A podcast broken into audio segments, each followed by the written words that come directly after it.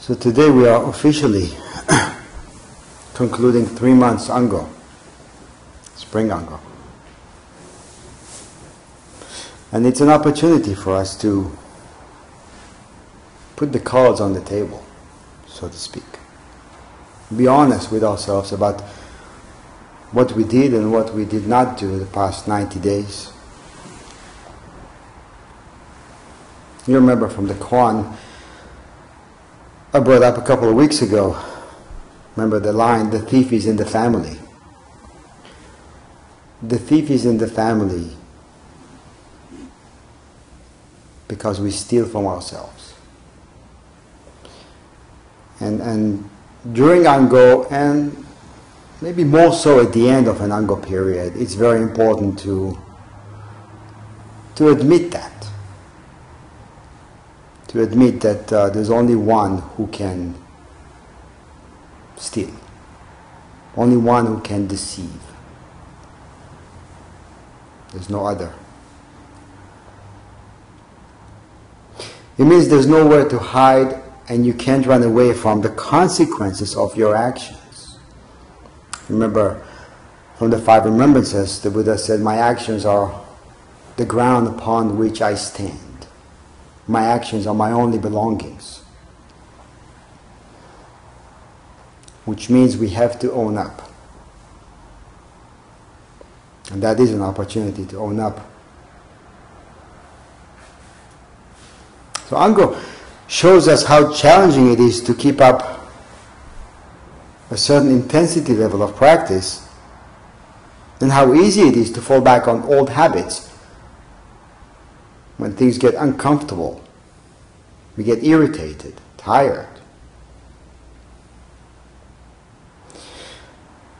If you take your commitment seriously, an Ango period will expose weak spots and by doing so, it is also giving you, giving us an opportunity to change the course and discover inner strength.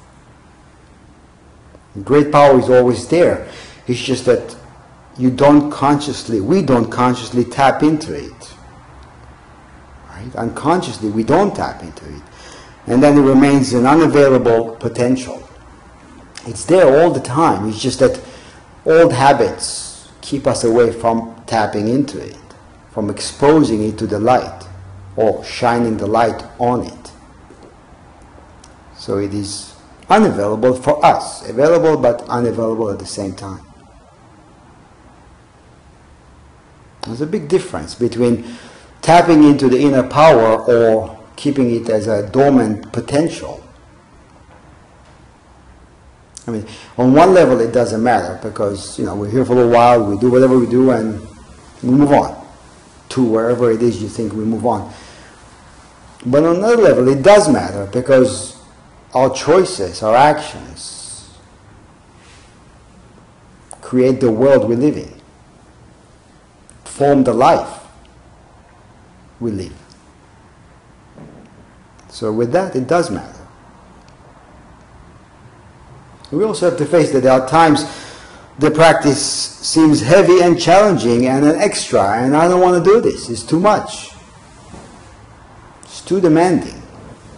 Right? And then and the old habits know exactly how to catch us at these vulnerable times, right? And knock at the door with a tempting displacement activity.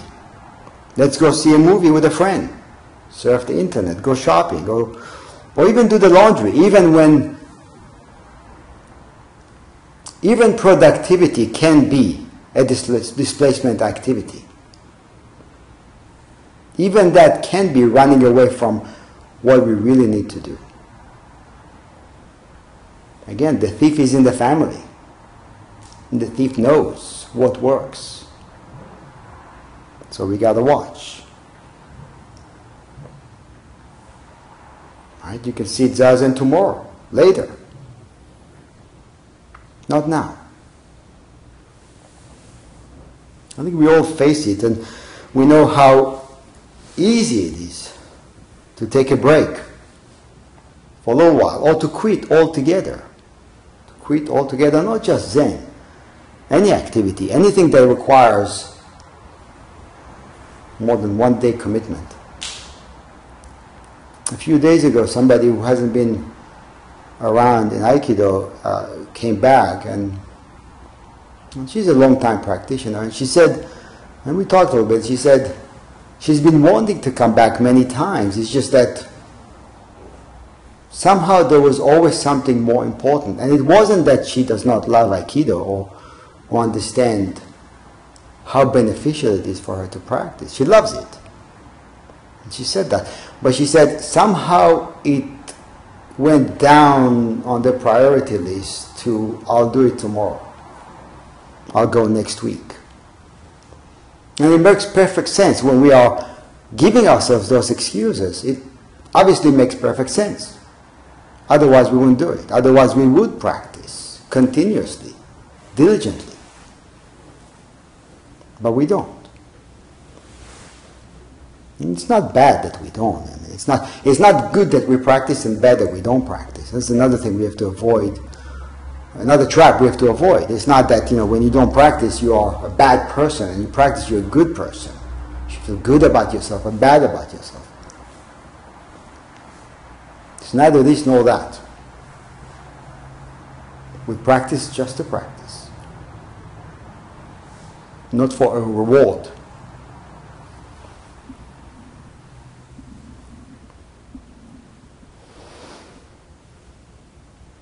And I think that, and I said it before, that it's, it can be much more transform, transformative to practice when you don't feel like practicing, to show up when you don't want to show up, because you get a chance to work with inner resistance and maybe untie some old knots. Inner resistance is, in most cases, not about the activity itself, it's about something in us that simply does not want to let go. And the activity, especially in Zen, the activity itself is a threat because it exposes it, because it shows you that letting go is the right action, the right understanding, the right mindfulness. Maybe that's why we're, what we're afraid of. Maybe that's why the practice is at times so challenging and so difficult. Because we know it will kill us. Sooner or later, it will kill you. Hopefully sooner. Hopefully soon. Be good for all of us. But you know, continuous refinement, and we talk about that often, requires continuous effort, right mindfulness, right effort. Which means there's no way and there's no need to avoid encountering inner resistance. This is part of the practice. We have to see that as something that is helping us deepen the practice. In a way, we, we have to understand that we will encounter such challenges and we will get trapped. We will fall on our face. And in that, we will discover inner strength. Only in that way. If the practice seems like a walk in the park, then I don't know how much we get out of it. I don't know how much it penetrates us. I remember there was somebody who used to train with us years ago in Aikido, and uh, many years ago, and, and, she wasn't that great. I mean, she had some issues with herself that she was uh, working with. I think it was partially uh, autism. And everything was a lot more challenging for her than for most of us. Every technique a lot more difficult. And yet she stuck with it, and, and it was remarkable to see that. And I think she got up to uh, second kyu or so, you know, like four levels up. And I, and I, I looked at her once in a while, I would look at her and I thought, she's getting a lot more than some of us who it may come easy to. You know, when, when you put such a person in comparison with another person who, for whom Aikido is easy, and the person is very talented and very flowing and merging with everything beautifully, I think she got a lot more out of the practice. I think the practice was more transformative for her than for some of us who may be more talented. So we have to remember that challenges are good. Resistance, encountering, encountering resistance is actually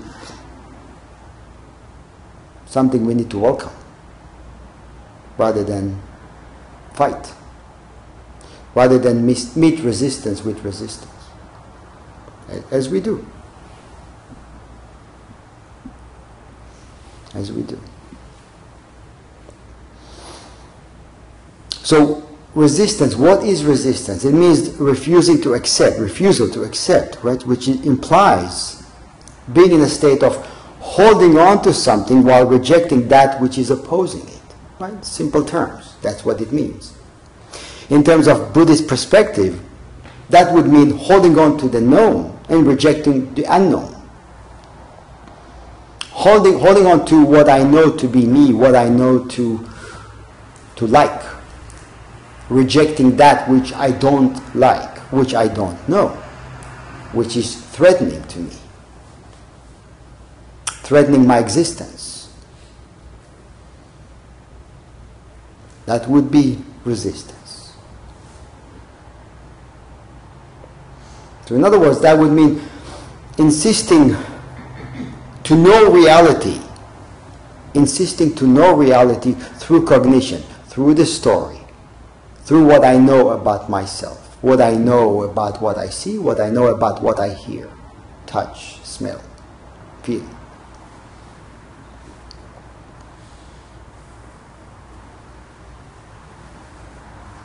And we have to admit that there is a strong tendency to try to figure things out through cognition. But the more we try, the more entangled we get. We know it doesn't work. We know it doesn't work, and so often we go right back to trying harder.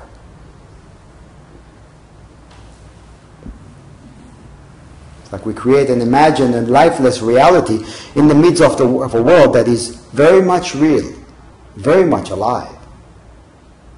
And we keep opting out to go to that reality, to the imagined reality, rejecting that which is real.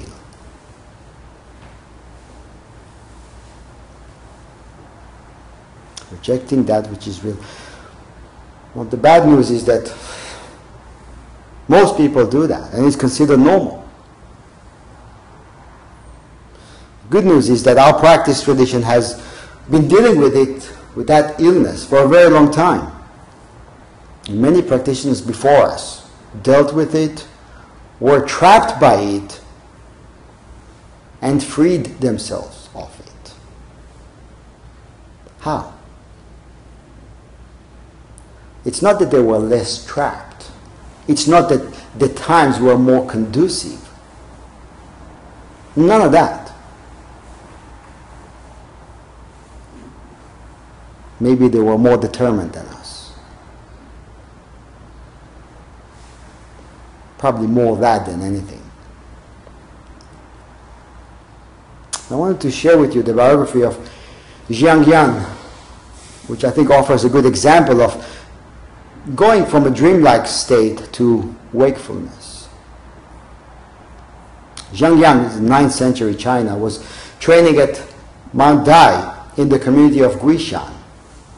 And Guishan said to him, You are a learned scholar and of considerable intelligence. So, without having to rely on what you have memorized from commentaries, surely you should be able to explain for me in your own words, in your own words, what the phrase before father and mother were born means. So what Guishan is asking him is to express in a different way, not to express through cognition, or not to express cognition and intelligence. Apparently he was highly intelligent, read a lot of sutras, memorized a lot of sutras actually, and could, and could comment very eloquently on most of them.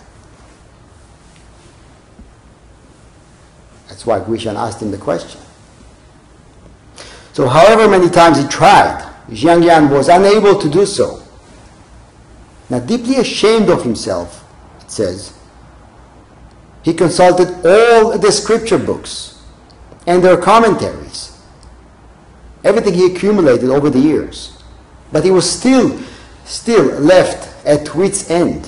Finally, he took a torch and burned the writings he had previously collected, saying, A painted rice cake will never satisfy one's hunger. Painted rice cake.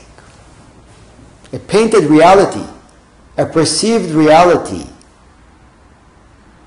will not satisfy us. Doesn't matter how beautifully we paint it, it doesn't do it. Then he says, I swear that I will no longer crave after the Buddha's teachings in this lifetime, but will just be a kitchen monk who serves up the rice and gruel. It's not a bad way to express Buddhism. But little that he knew at that point. So it says here that he was ashamed he was ashamed to not be able to answer. And this is another way we we run back into old habits, right? Was ashamed of what? Ashamed of not be, being able to express. It's as if we come to Dokusan and and we have to go back to the cushion not being able to pass a koan. We can feel ashamed. I've worked on it for a while. How come I'm not getting it? And it's the same thing with sitting and not sitting. It's not that you should be ashamed if you miss a day, a week, a month.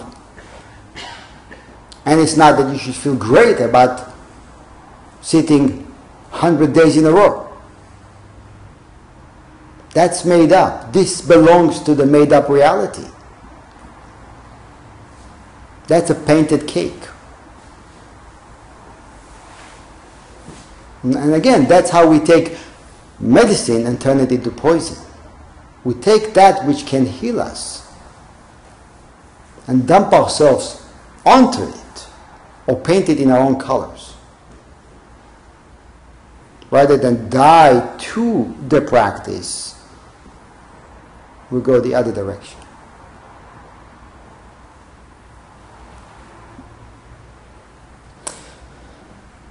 So, he served up the rice and gruel at the months and years, and the months and years went by.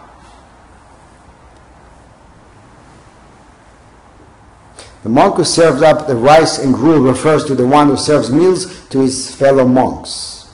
This is just a commentary. It is like the person in our country, and this is actually from Dogen, who refers to Japan back then, who dishes out the food. Just a side note. So after having worked in this way for many years, he remarked to Guishan, Slow learner that I am, I'm still in the dark, unable to find the words to speak. O reverend monk, please say something to help me. And Guishan responded, It is not that I refuse to say anything for your sake, but I fear that later on you would come to resent me for it. You would come to resent me for it. Know, the role of a teacher is to teach, to guide, to encourage students.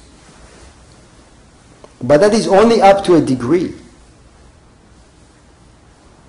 Know, over guiding can curtail the student's development and growth. And the student can become like a scorched seed that will never become a big tree. We have to be very careful about that. We have to be careful when we teach, and we also have to be careful when we are students. What do we expect from a teacher? Why do we come to see a teacher? What do we think that a teacher can give us? How much help do you want? From the beginning of practice, it is it has to be clear to everyone that it's on you. It's 100% on you. You're given instructions, you know how to sit, you know what to do. From that point on, it is up to you. You sit and do the work. Nobody's going to call you. Did you sit today? Are you attending to your practice? We're grown ups. At least we think we are. So it is up to us to keep the practice alive. And it is important to, to use Ango periods to remind ourselves that we get trapped and to remind ourselves that we can get out of our own traps. Or we can maybe stop creating traps. Maybe that's more empowering.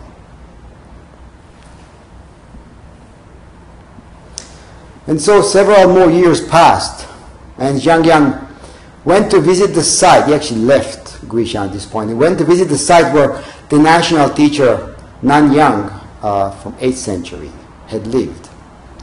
Arriving at Mount Buto, he collected up grass and built himself a hermit's hut on the spot where the national teacher's hermitage had stood. He planted some bamboos, bamboo, bamboos, bamboo, which served him his sole companion. One day, while intent on sweeping his walkway clean, he accidentally swept a pebble and hit the bamboo. Upon hearing that sound, he suddenly had great awakening. He bathed himself and turned to the direction of Mount Dai to offer incense to his teacher. Then, as though facing Guishan himself, he said, O great monk Guishan, if long ago you had said something for me, for my sake, how would I know, how would I now have had this experience? My gratitude to you is so deep that it surpasses even that which I owe to my parents. He ended up by composing the following poem.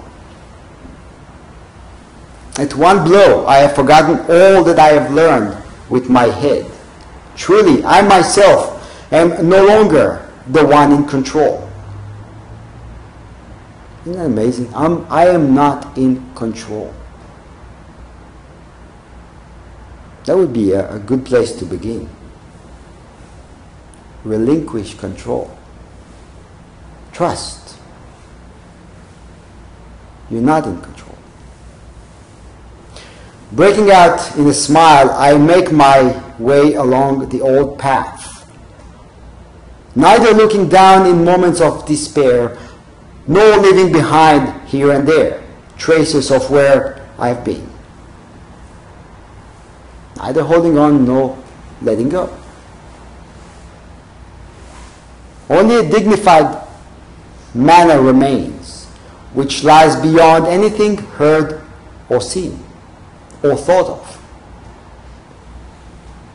Those everywhere who have realized the way, all as one, say it is, it is the moment supreme.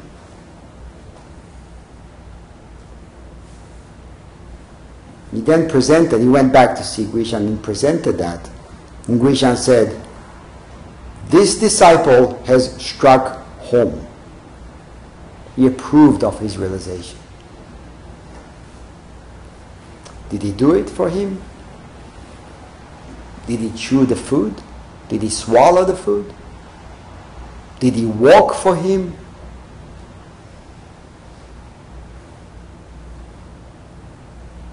This long, long drawn out process from delusion to realization was so profound for Zhang Yan. So later on, he made up a koan of it and used it to help his own students to wake up of their own, out of their own dreamlands. You may remember Zhang Yan as Kyogen. Kyogen means up a tree. We encountered that first in our miscellaneous koans, and then later on in the first book we study. Some of you have not got there yet. In the Mumonkan. In this koan, he says, it's like a man up a tree hanging from a branch by his mouth. His hands cannot grasp a branch. His feet won't reach above. Suppose there is another man under the tree who asks, what is the meaning of Bodhidharma coming from the West? And he says, if he does not respond, he goes against the wish of the questioner. If he answers, he will lose his life. At such a time, how, would, how should he respond? How would you respond? What is the meaning of Buddhism? Why do you practice? And if you cannot answer that, the teaching of the teachings of the Buddha are meaningless. They actually are meaningless if you cannot answer. Pointless. Although a lot has been written about Buddhism for 2500 years, it is meaningless.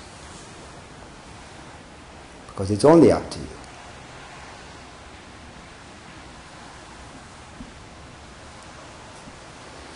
So being up on a tree like that, holding a branch with the mouth, is exactly how he felt when he was asked by Guishan about the original face.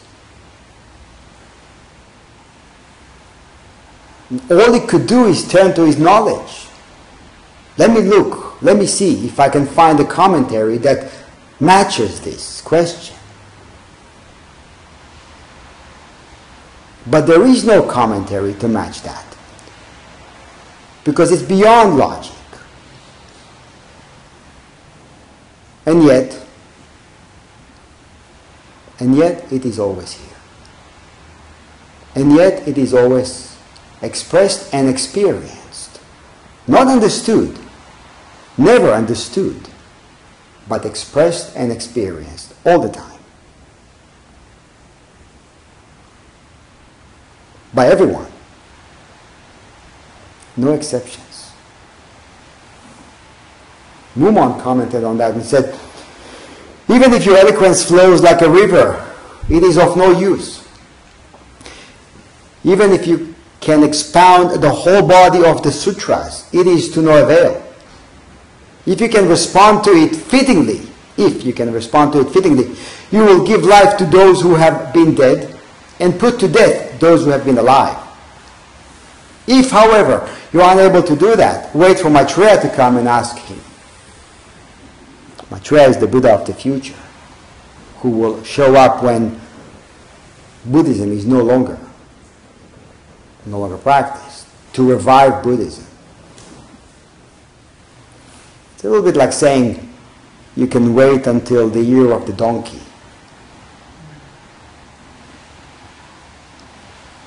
Because if you want to wait, you wait.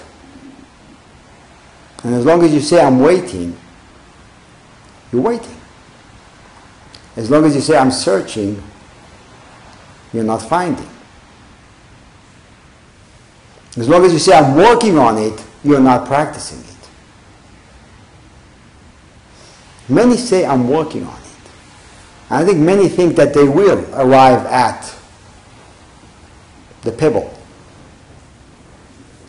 at some point.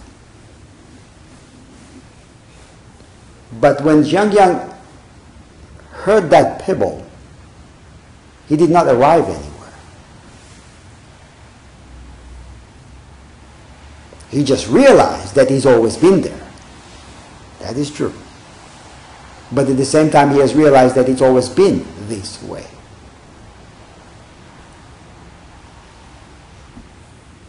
It's always been this way. So to, to flow into, or to flow from the knowing into the unknowing, into the not known, we have to trust. We have to have a great deal of trust. And we have to be curious. So trust and curiosity.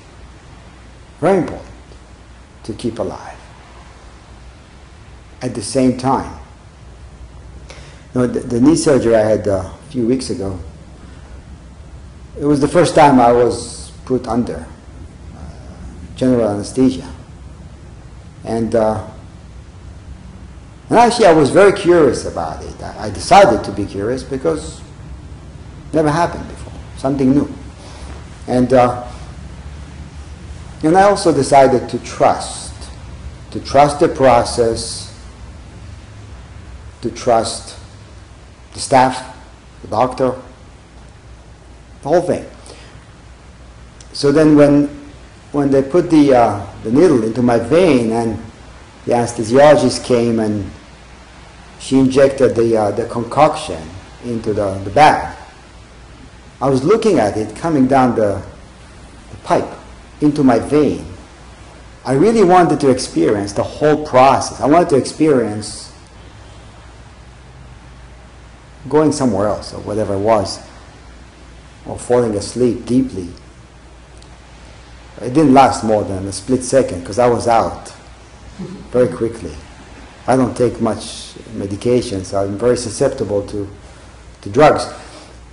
But still, it was very, it was very interesting. I was very relaxed, actually. My, my, my blood pressure was very low, the heart rate was very low, and I was very interested.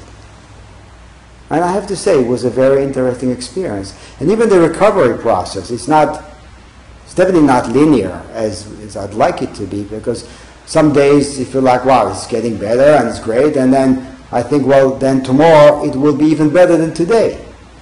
Well, guess what? It doesn't work this way because it's not linear. Well, nothing is linear. Our mind is linear. We think in a linear way, but reality is not linear.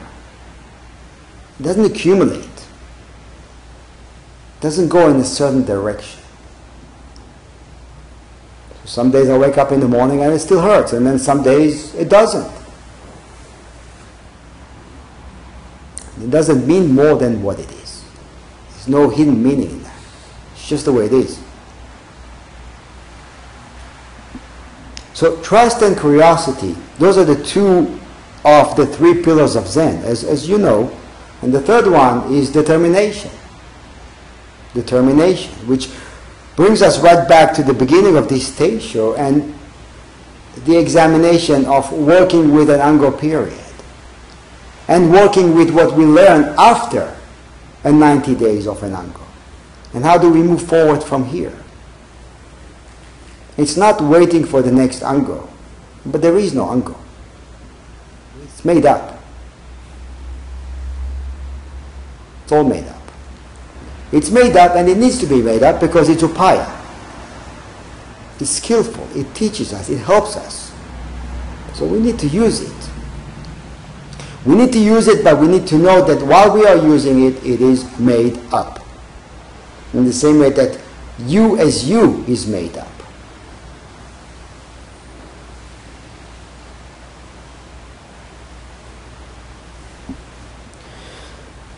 So what I'd like to do is, is move on to a, a mondo from this. And I'd like each one of you to, to say a few words, whatever you want to share with us, what you took from this ango. And look at questions such as, do you feel that you were able to work through the resistance and uphold your commitments? What about moments, how did you deal with moments of I don't feel like doing it today. I'll take a break from my commitments today and I'll go back to that tomorrow. Also, do you feel that your grasping hand has opened up a bit during this ango? You feel a little bit less entangled, maybe a little bit more free. And the third question is how would you keep the determination alive next time the habit comes knocking at the door? And the next time can be an hour from now, can be tomorrow, can be next week. There will be another time and another time and another time. Habits don't die. They don't die. It's just that what happens, we lose interest in the habit. That changes, but the habits don't die.